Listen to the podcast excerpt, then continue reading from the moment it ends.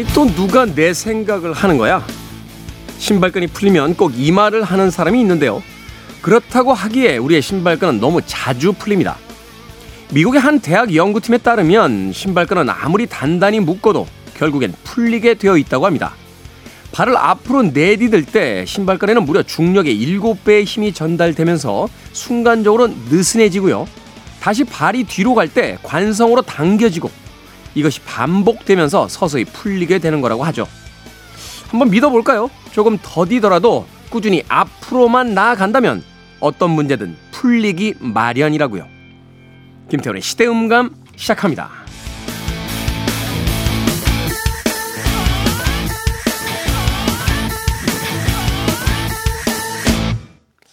그래도 주말은 온다. 시대를 읽는 음악 감상의 시대음감 김태훈입니다. 인터넷에 보면요. 절대 풀리지 않는 신발끈 매는 방법 뭐 이런 어 컨텐츠들이 떠다닙니다. 그럼에도 불구하고 과학적으로 증명된 바에 따르면 신발끈은 언젠가는 결국 풀리게 되어 있다는 거죠. US 버클리 올리버 오넬리 교수 연구팀에 따르면 끈이 달린 운동화를 신은 사람이 뛰는 모습을 초당 900장의 고속으로 촬영한 결과 우리가 걷는 동안 실방, 신발끈에는 두 개 반대되는 강력한 힘이 작용하는 것을 발견했다고 합니다. 한마디로 이야기해서 그 끈을 끊임없이 당겼다 놨다, 당겼다 놨다를 반복하게 되니까 언젠가는 그 신발끈이 풀리게 된다는 거죠. 자, 신발끈이 결국 풀리게 된다라는 사실을 알리기 위해서 US 버클리라고 하는 미국의 명문 대학교에서 또 한 교수의 연구팀이 이걸 계속해서 연구했다는 게 저는 더 신기한 따름입니다. 결국 우리의 궁금증도 누군가의 호기심에 의해서 연구되고 결국은 풀리게 된다 하는 하나의 교훈을 주기 위한 것일까요? 참 재미있는 연구를 하는 사람들이 많구나 하는 생각을 다시 한번 해보게 되는군요. 신발끈이 풀리듯이 우리의 문제도 언젠가는 풀리게 될 테니까 오늘 하루 너무 무겁게 보내지 마시길 바라겠습니다. 자, 김태현의 시대음감, 시대 이슈들 새로운 시선과 음악으로 풀어봅니다. 토요일과 일요일, 일라드에서는 낮 2시 5분, 밤 10시 5분 하루에 두 번 방송이 되고요. 한민족 방송에서는 낮 1시 10분 방송이 됩니다. 팟캐스트로는 언제 어디서든 함께 하실 수 있습니다. 스티비 온드의 음악 듣습니다. Don't you worry about thing.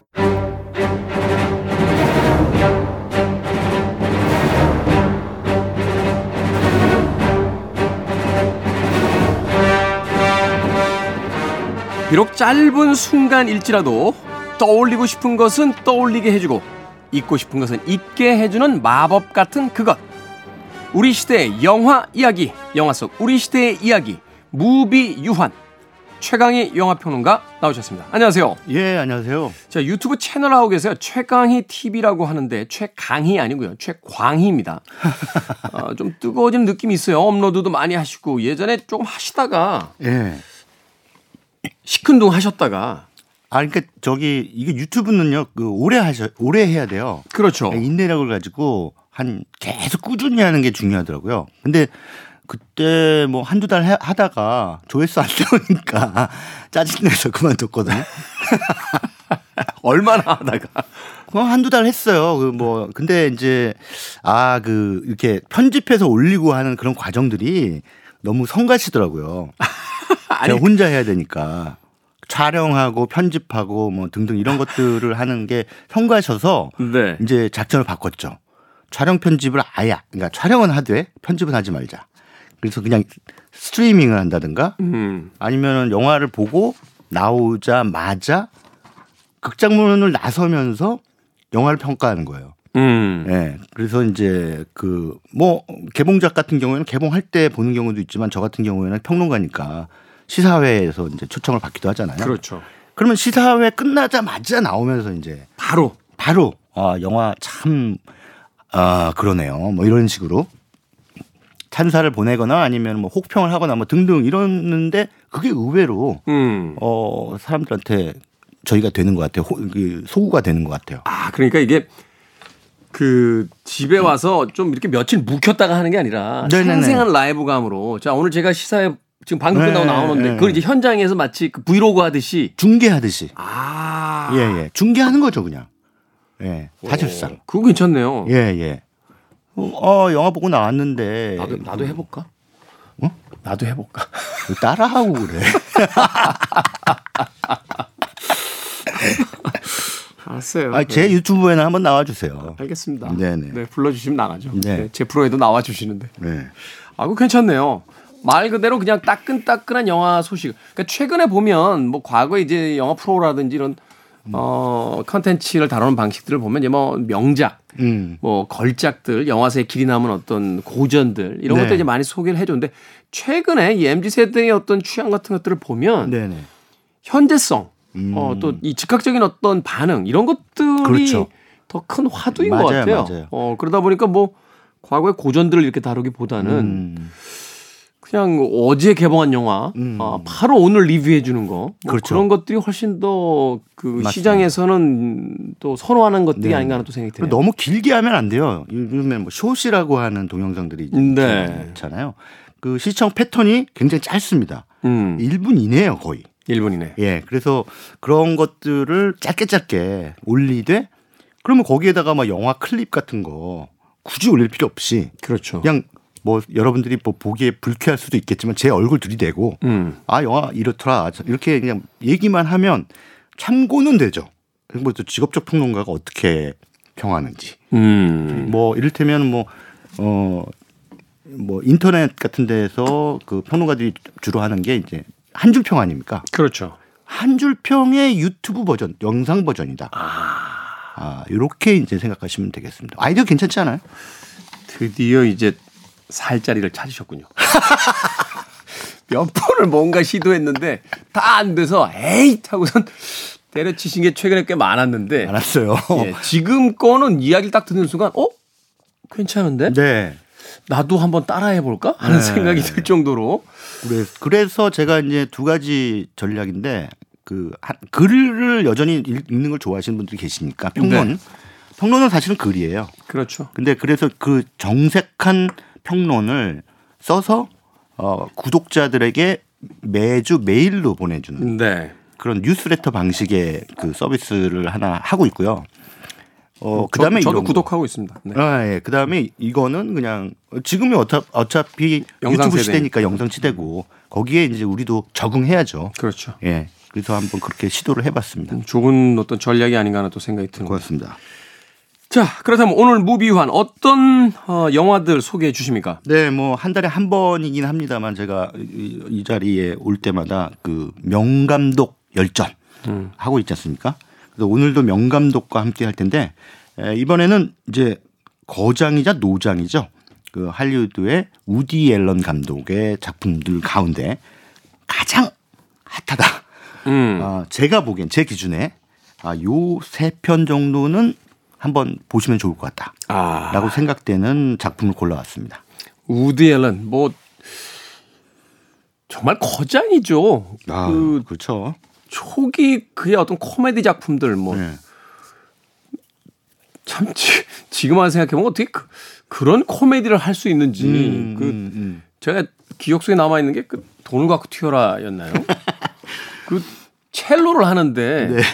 악단에 들어가잖아요. 근데 그 악단이 고적대 아니에요. 그래서 행사를 할 때 이렇게 걸어가면서요. 행진을 하면서. 근데 이 사람 이 사람 포지션이 첼로니까 들고 뛰다가 앉아서 자리 잡으면 또 앞으로 가고 그럼 또 들고 뛰다가 야 이걸 코미디를 이렇게 만들 수도 있구나 하는 네. 생각하면서 참 대단한 천재라는 생각을 그뭐 로마. with Love 같은 경우에는요. 음. 노래를 너무 잘하는 사람을 발견하는데 주인공이 이 사람은 어 목욕탕에서 샤워할 때만 노래를 잘해요. 그러니까 그 뭐 그 어떤 때미는 것이 있으니까 그걸로 등을 막 밀면서 샤워를 막 거품 목 샤워를 해야 진짜 어 굉장히 아름다운 목소리가 성악가적인 목소리가 흘러나오는 거예요. 그래서 음.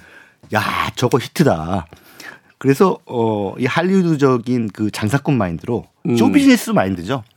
이, 이 사람의 공연에 그 샤워기를 갖다 놓고. 공연 공연장에서 샤워하면서 예, 예, 부르잖아요. 오페라를 하는데 이 사람만 등장하면은 어 하면은 막 샤워를 하고 있고.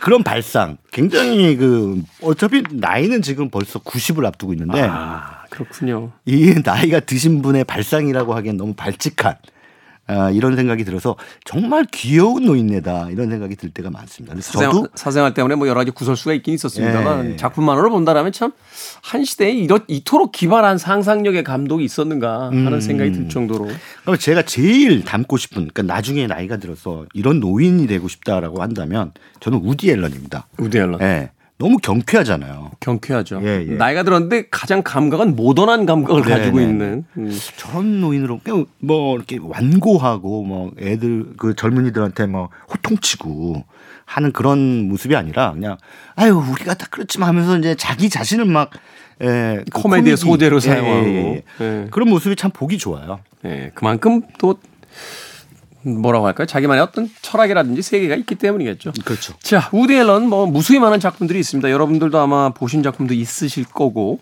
저도 이제 우디 앨런 감독 너무 좋아하다 보니까 뭐 영화도 영화지만 뭐 예전에 그 짜라 투스트라는 이렇게 먹었다라는 그 에세이집이 있어서 우디 앨런이 쓴 거예요. 예. 그 한번 너무 재밌게 읽었던 뭐 그런 기억도 있습니다. 아 그 책 한번 진짜 짜라투스트란 이렇게 먹었다 저도 봤는데 네. 참 재밌습니다. 예. 네, 그 말도 말도 안 되는 소리를 너무 진지하게 하고 있는 그런 책이어서 보면서 피식피식 웃었던 기억이 나는데 자 어찌 됐건 오늘은 영화 소개입니다. 어떤 영화부터 소개를 해 주시겠습니까? 그러니까 우디 알렌 감독의 영화는 크게 두 종류로 나뉩니다. 첫 번째 우디 알렌이 나오는 영화. 음, 그리고 우디 알렌이 나오지 않는 영화. 그러니까 즉 감독과 주연을 겸한 영화와 그 다음에 어, 감독만 한 영화. 음. 이렇게 두 종류로 나오는데 초기에는 출연을 많이 했잖아요. 많이 했죠. 어. 그래서 이제 초, 어, 초기 작품은 아닙니다만 2000년대 들어서 비교적 오래전 영화 가운데 할리우드 엔딩이라고 하는 작품이 있는데 할리우드 엔딩. 예. 어, 정확하게 얘기하면 헐리우드 엔딩입니다. 그러니까 한글 제목은 헐리우드 엔딩인데 여기서는 우디 알렌이 나와요. 어, 뭘로 나오냐? 감독이잖아요. 감독으로 나와요. 본인 역할을 본인이 하는 네네네. 거죠. 본인이 본인 역할을 그냥 그 해버리는 거예요. 마치 홍- 홍상수 감독 영화의 주인공들이 많이 감독인 것처럼 영화 감독들이 많이 등장하죠. 홍상수 감독이 어떤 페르소나처럼 이제 네네네. 등장을 하죠. 네. 그런 것처럼 그 우디 앨런은 그 자신을 연기를 합니다. 그래서 어 영화 감독인데 한때는 진짜 잘 나갔던 그러나 지금은 쇠락해 가는 음, 그래서 재기를 노리는 그런 감독 가운데 한 명, 그러니까 감독인데 아주 사랑하는 그 아내가 있었는데 이혼을 했어요. 음, 테아 레오니라는 여배우와 그 패밀리맨에 나왔던 여배우죠. 네. 뭐, 예.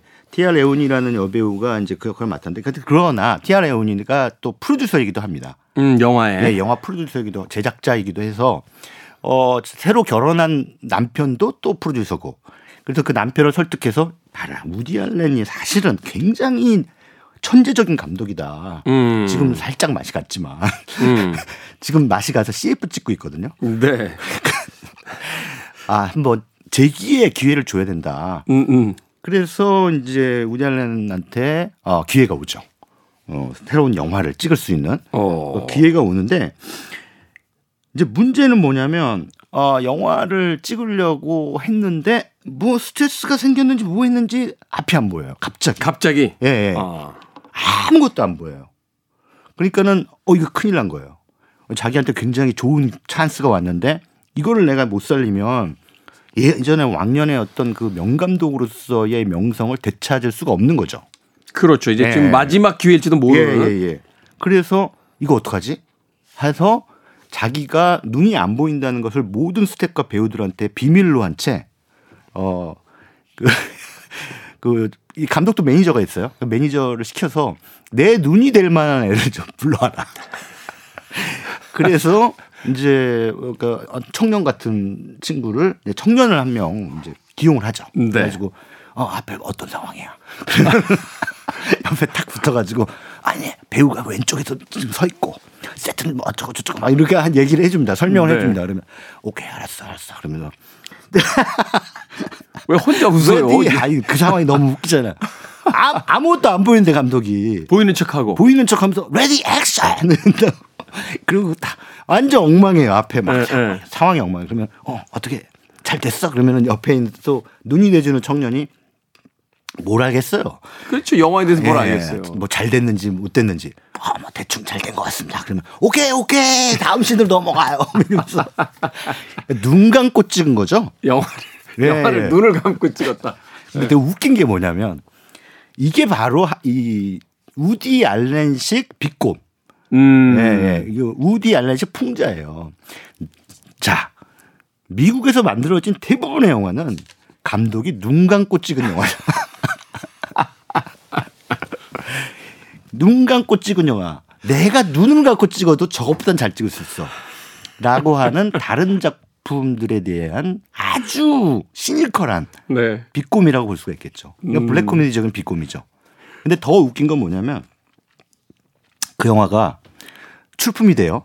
유럽 영화제. 상 받겠죠.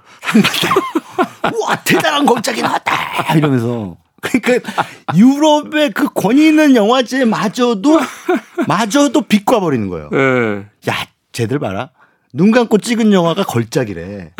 이러면서 야 그냥 대충 찍은 영화가 와 걸작이다 그러면은 어, 할리우드의 그 정교한 상업 영화가 아닌 진짜 이상하게 만들어진 영화도 아 이것은 다 뜻이 있어서 이렇게 만든 거야. 뭐 이럴 때는 그렇지 않습니까? 어떤 대단한 서예가가 눈 감고 일자를 쫙 긋는다 칩시다. 음. 그러면은 옆에 그걸 보는 사람들이 전부 다 오호 이런다고 하잖아요. 그러니까 그런 것처럼 그 사람의 명성 때문에 진짜 그 사람의 졸작도 걸작이 되는 이 우스꽝스러운 영화판이라고 음. 하는 것을 영화인 자, 그 스스로 우디 알렌 감독이 노장이 된 그 마당에도 어, 참 우습구나라고 하면서 툭 던지는 영화. 그게 바로 할리우드 엔딩입니다. 대박인데요. 이 영화 봤습니다. 보긴 네네. 했는데 그 이야기를 하면서 어, 또 이야기를 해주시니까 그 장면 장면들이 이제 떠오르면서 네. 참이 어떻게 이런 생각을 해낼 수 있을까 음. 아, 하는 제가 물론 이 영화에 등장하는 씬은 아닙니다만 이 우디 앨런의 영화를 봤을 때 가장 놀랐던 장면 중에 초기작 중에 하나가 뭐냐면 그 돈을 갖고 튀어나온가요? 거기서 네. 주인공이 감옥에 갇히죠. 어, 근데 탈옥을 하려고 그 비누를 아주 정교하게 조각을 해요. 이 총처럼. 음. 권총처럼 아주 정교하게 조각을 해서 구두약을 바릅니다. 까만 구두약을 발라가지고 그걸로 이제 위협을 하고 나와요. 음. 간수들을 위협하고 나오는데 갑자기 비가 오는 거예요. 음. 근데 총에서 이제 거품이 나기 시작하는 거죠. 비누니까. 네. 그러면서 이제 거기서 이제 또 들켜가지고 다시 또 이제 감옥으로 갇히게 네, 되는데 네. 야, 어떻게 저런, 저런 코미디를 생각해낼 수 있을까. 음. 그 우스꽝스러운. 말하자면 네. 그러면서도 그것을 가지고 이제 헐리우드라든지 어떤 시대라든지 사회라든지 인간의 어떤 본질에 대한 풍자와 네. 또 그것을 그 유머로서 관객들에게 전달하는 이런 그, 그 기발한 어떤 연출들은 참 대단한 천재 감독이라는 생각을 다시 네. 한번 예, 해보게 됩니다. 아, 자, 할리우드 엔딩은 결국은 이제 그 2000년대 들어서 그 우디 알렌의 그 블랙 코미디적인 성격, 음. 풍자 코미디의 어 대표격. 그러니까 그거를 굉장히 상징적으로 탁 드러내는 그런 영화이기 때문에 뭐 비록 90 2000년대 이, 이전 거 지금 말씀하신 돈을 갖고 튀어라라든가 그런 작품들을 안 보셔도 아 우디 알렌 어, 우디 알렌은 저런 감독이구나. 굉장히 웃기는 감독이구나. 이렇게 아시면 될 것 같고. 자, 헐리우드 엔딩 영화를 소개를 해 주셨습니다. 음악 하나 들을까요? 네. 아, U2의 노래 중에서요. Love is Blindness라고 하는 곡이 있습니다. 아, 우린 또 사랑에 빠지면 결국 아, 보이는 것도 못 보게 되니까요. 음악 듣고 계속해서 영화 이야기 나눠보도록 하겠습니다. U2의 음악 음, Love is Blindness 듣고 왔습니다. 자, 김태훈의 시대음감 최광희 영화평론가와 우리 시대의 영화 이야기 무비유환 함께하고 있습니다. 아, 명감독 열전이죠. 우디 앨런 편 아, 할리우드 엔딩 첫 번째로 소개를 해 주셨고 자, 다음 영화 어떤 영화입니까? 네, 그 우디 알렌 감독이 2000년대 들어서 이제 아 이제 나이도 들고 어그 여러 유수의 도시 유럽의 대표적인 도시에서 영화 한 편씩 찍으면 어떨까? 뭐 이런 생각을 했나 봐요. 약간 비아냥도 있었죠. 그 네. 관광 영화 찍는다고. 아 근데 우디 알렌 정도가 와가지고 영화를 찍으면은 뭐그 뭐 사실은 그 네네. 유럽 대도시에서는 우디 알렌을 저 영입하려고 그럼요, 그럼요. 섭외하려고 난리도 아니었잖아요. 예, 그때. 예. 우리 시- 도시에서 좀 찍어달라. 찍어달라. 예, 어. 막 이렇게 해서 뭐 그래서 이제 어 런던, 파리, 로마, 뭐 바르셀로나 네. 쭉 돌면서 한 편씩 찍었어요. 음. 그러니까 이제 뭐 런던 같은 경우는 이제 매치 포인트라는 영화가 있었죠. 스칼렛 요한슨 나왔던 네, 거. 테니스 선수 나오는. 네 네 네. 그 치정극, 치정 드라마죠. 음, 네. 음, 굉장히 그, 그 코미디끼를 완전히 빼버린. 그 영화는 사실 예. 어, 관광에는 별로 도움이 안 됐어요. 예, 예. 치정 누아르. 네. 아 우디 알렌이 이런 영화도 만드는구나. 음, 음. 뭐 이렇게 싶었을 정도의 영화였고 그 다음에 이제 그 바르셀로나 가서 원래 사실은 원제가 그 비키 크리스티나 바르셀로나거든요. 그렇죠. 예, 예, 그 거기 등장하는 그 이름들을 쭉 한 다음에 바르셀로나예요. 음. 근데 한국어 제목이 참 희한하게 바뀌었죠. 내 남자의 아내도 좋아. 그게 도대체 뭡니까 그게? 그 도대체 무슨 제목인지. 아니 어찌됐든. 영화 제목을 왜 그렇게 바꿨는지 음. 정, 정말 이해가 안 돼요. 무슨 저기 삼류 뭐 에로 영화도 아니고 내 남자의 아내도 좋아. 이게 뭐야? 왜 도대체 이해를 못 하겠어요. 예. 아무튼 그렇게 이제 스- 이거 스페인 바르셀로나에서 그런 영화를 찍었고 또 이제 로마를 바탕으로 해서 로마를 배경으로 한 로마 위드 러브. 로마 위드 러브. 예. 그게 아까 제가 말씀드린 그 샤워할 때만 목소리가 나오는 성악가. 로베르토 베니니가 네네. 이제 로베르토 베니니가. 갑자기 어느 날 갑자기 유명해져가지고 음, 음. 아 그런 이제 상황을 보여주는 어, 미, 미, 아, 로마 위드 러브가 있었고요. 그 가운데 가장 제가 보기에는 가장 잘 만들고 걸출한 영화가 미드나잇 인 파리. Midnight in Paris. 파리인데 근데 그 파리라고 하는 공간을 현재의 공간에서 출발은 하지만 사실은 1920년대 어, 예술가들이 막 북적대던 음. 어, 살롱에서 예술가들이 서로 막 토론을 하고 혹은 술에 취해 싸우기도 하던 그런 시절로 어, 관객들을 안내하는데 그 안내하는 방식이 또 상당히 네. 어, 재미있죠. 그냥 타임 슬립 영화예요. 여기 이제 주인공이 어, 오웬 윌슨이 주연한 네. 길이라고 하는 주인공입니다. 이 사람 작가예요. 작가. 예. 그뭐 시나리오도 쓰고 뭐 극, 뭐 극작도 하는 그런 사람인데 어, 이 사람 별로 잘 못 나가요. 약간 이제 이류 작가죠. 네네네. 음. 아주 잘 나가는 작가는 아니에요. 근데 음. 이제 어쨌든 그 레이첼 맥아담스가 연기한 아네즈라고 하는 아니 죄송합니다. 이네즈라는 이네지. 예, 그런 그 어, 애인이 있는데 이제 곧 결혼을 하게 돼요. 근데 이 사람 입장에서는 뭐 어떻게 될지 모르는데 그 좀 부잣집하고 결혼하면 좋겠죠. 음. 뭐 이네즈는 부잣집입니다. 부잣집 딸이에요. 근데 이제 이들이 같이 파리로 여행을 오는데 그 이네즈의 엄마 아빠는 왜 따라왔는지 다 같이 따라왔어요. 장인장 뭐 미래 장인장 뭐 같이 오죠. 예, 장인장모가 따라왔는데 이들이 사실상 약간 졸부적인 그런 느낌이 있습니다. 그 음, 이 가족이 다 그래요, 다 그래. 음. 어, 엄마, 아빠, 딸까지 음. 졸부스러워요. 근데 이제 이 예술가인 나름대로 예술가인 길의 입장에서는 짜증 나는 거예요. 음. 예. 그렇지만 이 사람들 이 가족을 붙잡아야 자기가 앞으로 어, 장래가 보장되니까 안전이 보장되죠. 네. 그래서 어쩔 수 없이 뭐 이들과 있지만 다른 이 핑계 저 핑계 되면서 떨어집니다. 너네들끼리 엄마 저 장인 장모 모시고 어, 어디 한번 다녀와 쇼핑 다녀와 뭐 이러고 나는 좀 약속이 있으니까 따로 뭐 어디로 갈게. 아 나는 어디로 또 오늘은 가야 되니까 미안해. 뭐 이러면서 이제 혼자 다녀요. 네. 길은 혼자 다니다가 어 어느 날 이제 그 자정까지 계속 그 파리의 거리를 배회하다가 음 어떤 건물 앞에 앉아 있는데 차가 뿅뿅뿅뿅 경적 소리를 내면서 저쪽에서 오는 거예요. 근데 요즘 차가 아닌 거예요. 어, 저거 옛날 차인데 올드카죠. 근데 그 안에서 갑자기 막 술을 마시던 어떤 남자가 야타를 하는 거죠. 야타. 야, 타! 파티하러 가니까 타, 빨리! 타 이러는 거예요. 그래서 마치 아- 원래 알고 있었던 것처럼 야 가는 길이니까 빨리 가 타타 그래가지고 얼떨결에 탔는데 무슨 어떤 살롱 같은 데로 데리고 가는 거죠. 근데 살롱에 딱 들어가 보니까 음? 뭐 헤밍웨이가 앉아 있고 이게 일종의 타임슬립이 된 거죠? 네. 아 그리고 자기를 야타 한 사람은 또 피츠제럴드 그 위대한 개츠비를 예, 쓴. 위대한 개츠비를 쓴 스콧 피츠제럴드인 거예요. 그리고 뭐 저쪽에는 루이스 부뉴엘 같은 영화 감독이 또 있고 그 스페인의 그 예, 예. 아방가르드 영화 감독. 그리고 어 인사해 피카소야 이러니까 처음에는 긴가민가 하다가 얘기를 나눠보니까 어, 이 사람들이 진짜 1920년대 날렸던 그런 음. 예술가들인 거죠. 그것도 미술, 문학, 사진, 영화 모든 그 예술 장르를 통틀어서 저는 제일 인상적이었던 게그 에드리언 브로디가 연기하는 음. 살바도르 달리. 아 달리 대사 거의 없이 그냥 달리, 살바도르 달리. 이렇게 자기 이름 얘기만 계속 하잖아요. 달리. 말하면서. 예, 예. 코스염도 딱 그렇게 똑같이, 똑같이 만들어. 예, 이렇게. 예, 다 해가지고 예, 예. 그러니까 이 길 입장에서는 와 그냥 어마어마한 그 예술가들을 눈앞에서 보고 만나게 있는데 되니까.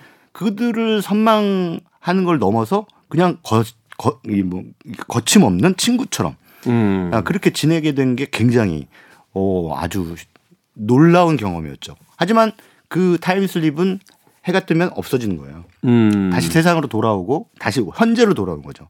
현재로 돌아왔다가 야 진짜 대박이다 이러면서 다시 가죠. 음. 계속해서 그 시대로. 네네 그 시, 어딘가 자정에 어딘가 서, 서 있으면 그 시대로 안내하는 차가 와요. 근데 그 차에 타기만 하면 됩니다. 그래서 이제 가서 누구를 만나느냐 바로 피카소의 디바를 만나죠. 음. 마리온 꼬띠아르가 연기했죠. 뭐 근데 뭐 피카소가 디바가 한두 명이 아니었잖아요. 피카소 결, 결혼을 몇 번을 했죠. 네네. 꽤 많이 했죠. 근데 그 가운데 이제 이 사람이 갔던 그 시대에 근데 아, 피카소의 디바가 애인이죠. 음. 애인인데 요 굉장히 뭔가 교양미 넘치고 어, 아주 아주 신비롭죠. 예. 이게 이제 데뷔가 되는 거야. 누구랑? 현재의. 자기 아내, 예. 아내가 될 여자. 예. 약혼녀의 천박함 이거에 많이 짜증이 나 있었는데 너무 매력적이고 고혹적이고 우아하고 또 말 하는 것마다 정말 우- 이 빨려 들어가는 음. 빨려 들어가게 만드는 왜 어, 당대 예술가들이 이 사람한테 꽂혔을까? 라는 것을 알게 해주는 확인하게 해주는 그런 여성이에요. 음. 당연히 이제 호감을 드러내게 되고 또 어, 어디서 왔는지는 모르겠습니다만 아무튼 좀 약간 천재적인 낭만성을 가지고 있는 이 길에게 마리안 꼬띠아르도 슬쩍 빠져듭니다. 아. 그러면서 이제 이 길이 나 이제 결국은 1920년대로 가고자 하는 목적이 두 가지가 되는데 하나는 이 아까 말씀드린 마리안 꼬떼아르와의 어떤 연분 을 음, 성사시켜야 되겠다. 음, 음. 또 하나는 그 당시에 굉장히 유명한 예, 평론가가 있었어요. 이 사람은 한테 자기 작품을 한번 보여줬더니 어 네. 가능성 있어 이러면서 어, 그 사람이 사실은 작품을 한번 읽어주는 것만 해도 어마어마하게 큰 거였는데 가능성 있어 한번 이렇게 한번 써봐 뭐 이렇게 하니까 이게 이제 완전히 완전 고무된 거죠? 고문에서 현재로 돌아와서 써서 또 가, 과거로 가서 또 그 사람한테 보여주고 하면서 자신의 재능을 재확인하는 거 음. 이렇게 이제 두 가지 목표를 이루기 위해 이제 과거로 계속 돌아가는 이야기가 펼쳐집니다. 근데 우디 알렌 감독은 이 영화를 통해서 사실은 그 파리의 찬미를 바치는 거죠. 음. 그 예술의 어떤 정수, 예술의 메카라고 할 수 있는 파리라는 공간. 근데 이 파리라는 공간이 가장 빛났던 시절을 재현해 보임으로써 이제 파리라고 하는 공간이 예술가들에게 얼마나 큰 에, 그 보석 같은 공간이었는지를 네. 아, 미드나잇 인 파리를 통해서 아주 잘 보여주고 있어서 어 뭔가 이 공간 홍보라는 도시 홍보라는 차원에서는 가장 그 효과적이잖아요.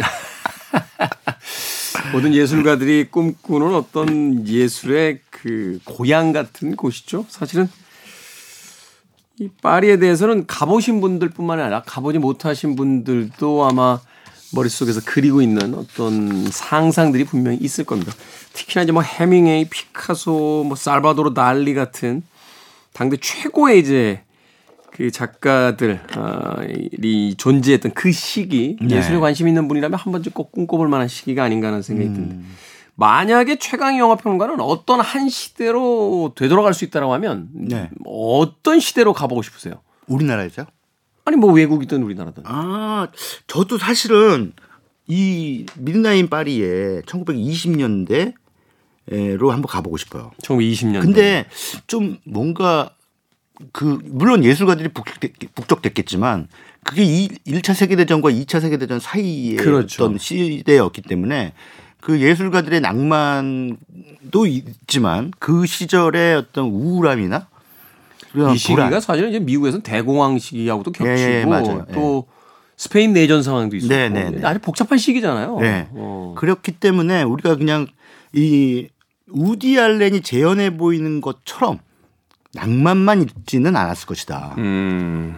음, 그, 그러면 그, 그 시절에 그냥 서민들, 프랑스 파리지엔, 음. 파리지엔들은 일반적인 사람들은 어떻게 살았을까? 음. 그런 게 좀 궁금해요. 저는 처음에 60년대 런던. 아, 비틀즈? 앞가게 비틀즈, 옆가게 지미 핸드릭스. 뒷가게 롤링스톤스 있던 시절. 어, 밤마다 클럽을 돌아다니면서 음. 네, 공연을 직접 볼 수 있다는 것만 예, 그 사람들이 출세하기 전 말씀 나누시는 거죠? 그래서 64년도 이전으로 가야죠. 네, 네, 64년도부터는 런던에 없거든요. 음. 네, 거의 저 이제 전 세계 투어 미국 돌고 있고 막 이러니까. 음. 물론 66년도 이후로는 다시 돌아오긴 합니다만. 네, 네. 자, 이제 두 번째 영화까지 만나봤고요. 시간이 얼마 안 남았군요. 어, 네. 이제 마지막 영화 아, 좀 소개를 해 주시죠. 네. 마지막 영화는 블루 제스민인데요. 네. 어, 우디 알렌 감독 영화 가운데 조금 드물게 그 여성이 주인공인 여배우가 주인공입니다. 아, 그러고 보니까 우디 알렌 감독의 영화 중에서 여자가 주인공인 네. 작품이 앞서 이야기하신 예, 예, 네. 매치 포인트 정도 네, 있고 네, 어, 네. 그렇게 많지는 않군요. 예, 예. 그이 영화는 이제 케이트 블란쳇이 주인공을 맡았고요. 아, 당대 최고의 배우죠. 예, 이 영화로 음. 케이트 블란쳇이 아카데미 여우주연상을 아, 그러네요. 예, 예, 여우주연상 받았네요. 우디 알렌 감독 영화로 이제 여우주연상을 받았으니까 뭐 어 이것도 흔치 않은 일인데 뭐 이런 생각이 들더라고요. 음, 네. 아무튼 그 케이트 블란쳇이 연기한 제스민 이 영화 제목 인 블루 제스민이라는 제스민이 케이트 블란쳇의 이름입니다. 근데 이제 이 제스민이라고 하는 이름 안에서 뭔가 우디 알렌 감독이 이 영화를 통해서 풍자하고자 하는 또 비꼬려고 하는 대상의 성격을 자, 효과적으로 드러내죠. 원래는 네. 제닛인가 그래요 이름이. 근데 제스민이라고 이름이 불려야 뭔가 있어 보이는. 음. 그래서 이름을 바꾼 거예요. 그래서 이건 사실은 블루 제스민이라는 영화는 있어 보이려고 하는 욕망의 천박함. 이라고 부를 수가 있을 것 같습니다. 이 영화의 주제 의식을 결론적으로 말씀드리면. 네. 그래서 여기서 이제 있어 보이려고 하는 욕망을 가진 사람이 케이트 블란쳇이 연기한 제스민이고 그의 동생이 있습니다. 제스민의 여동생은 어 그냥 조금 무식하고 어떻게 보면은 좀 천박해 보여도 그냥 있는 그대로 자신을 드러내면서 사는 예, 이런 인물입니다. 네, 진저. 진저죠. 예. 음. 그래서 이제 그런데 문제는 뭐냐면 제스민은 뉴욕에 살아요. 그리고 진저는 샌프란시스코에 사는데 음. 뉴욕에 사는 제스민의 남편이 어마어마한 부자예요. 음. 사업가고. 근데 바람을 피고 다닙니다. 아. 그래서 이제 제스민이 그걸 알게 되는데 뭐 결국은 이제 너무 화가 나가지고 경찰에다가 신고를 했는데 알고 봤더니 사기꾼이었어요. 아, 남편이 금융 사기. 아. 금융 사기 전문가였어요. 그래서 남편이 랬지 집이 잃었고 재산, 재산 다 잃고 오갈 데가 없어지니까 이제 동생 쪽으로 이제 샌프란시스코로 오게 된 샌프란시스코. 샌프란시스코는 미국 쪽에서 히피들의 도시라 네, 뭐 명품이나 네. 이런 게 별로 그렇게 많지 않을 텐데. 아니 그러니까 어 어쨌든 갈 데가 없으니까 네. 동생 집에 의탁하러 왔는 온 거죠.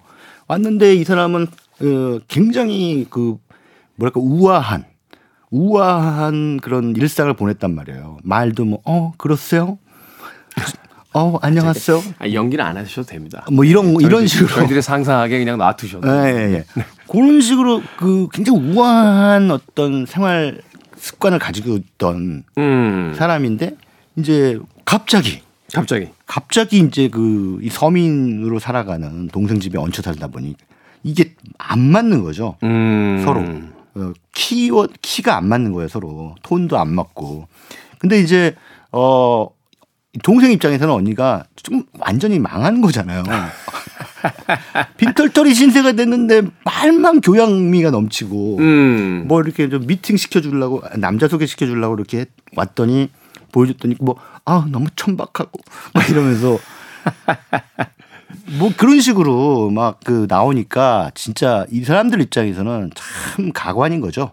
음. 아 참 가관이다 이런 생각이 드는데 그런데 어쨌든 먹고는 살아야 되니까 뭐 이렇게 치과에서 일하고 뭐 등등 그런 것들을 이제 하다가 음 이제 뭔가 자기를 다시 신분 상승을 해줄 남자를 만나게 되죠. 음. 아, 이 남자, 이 남자가 나의 진가를 알아. 근데 이제 나중에 이제 발각되고 하면서 벌어지는 여러 가지 일들이 해프닝들. 보, 네, 해프닝들이 이제 보여지는데 그래서 그거를 어 이른바 snob이라고 부르죠. 그게 뭐냐면 속물인데 속물. 예, 예. 근데 이제 스노비즘이라는 단어가 있어요. 그렇죠. 그거는 이제 교양인 척 하는 속물. 예, 자기 굉장히 많이 알고 있는 것 같이 구는 거. 결국은 예. 결국은 속물인데 굉장히 우아한 척하면서 예, 예, 예. 이제 그러니까 교양을 장식으로 달고 다니는 사람들. 음. 이제 이거를 사실은 뉴욕을 배경으로 해서 처음에 어, 제스민을 보여주니까 뉴욕 뉴요커들 이, 이 사람 사실 뉴욕에 살잖아요. 우디 알렌 입장에서는 뉴요커들의 어떤 그 약간 돈 좀 있는 상류층에 있는 사람들이 보여주는 그런 태도가 속물적이다 이렇게 본 거죠. 음. 그래서 이것을 제스민이라는 캐릭터에다가 이제 투영을 해서 이러한 속물성을 가진 이들이 자신들의 교양의 밑바탕이 되는 돈이 사라졌을 때 어떻게 될 것인가 음. 라고 하는 전 가정을 한번 어, 재미있는 영화로 코미디 영화로 만들어 본 것이죠. 네. 이 블루 제스민 참 섬찟하면서도 우스꽝스럽고 네. 어, 또 때때로 실소가 터지면서도 어, 굉장히 진지한 그런 네. 영화입니다. 특히나 이제 케이트 블란쳇 뭐 아카데미 여주연상이 결국 아깝지 않을 만큼 명연을 펼쳤던 영화였는데 이 영화까지 오늘 우디 알렌의 세 편의 영화 소개를 해 주셨습니다. 고맙습니다. 네, 감사합니다. 저도 끝 인사 드립니다. 아, 음악 한 곡 듣고 가죠. 어, 이에로의 미스터 블루스카이 오늘 끝곡으로 여러분들께 들려드리면서 저도 작별 인사 드리겠습니다. 지금까지 시대음감의 김태훈이었습니다. 고맙습니다.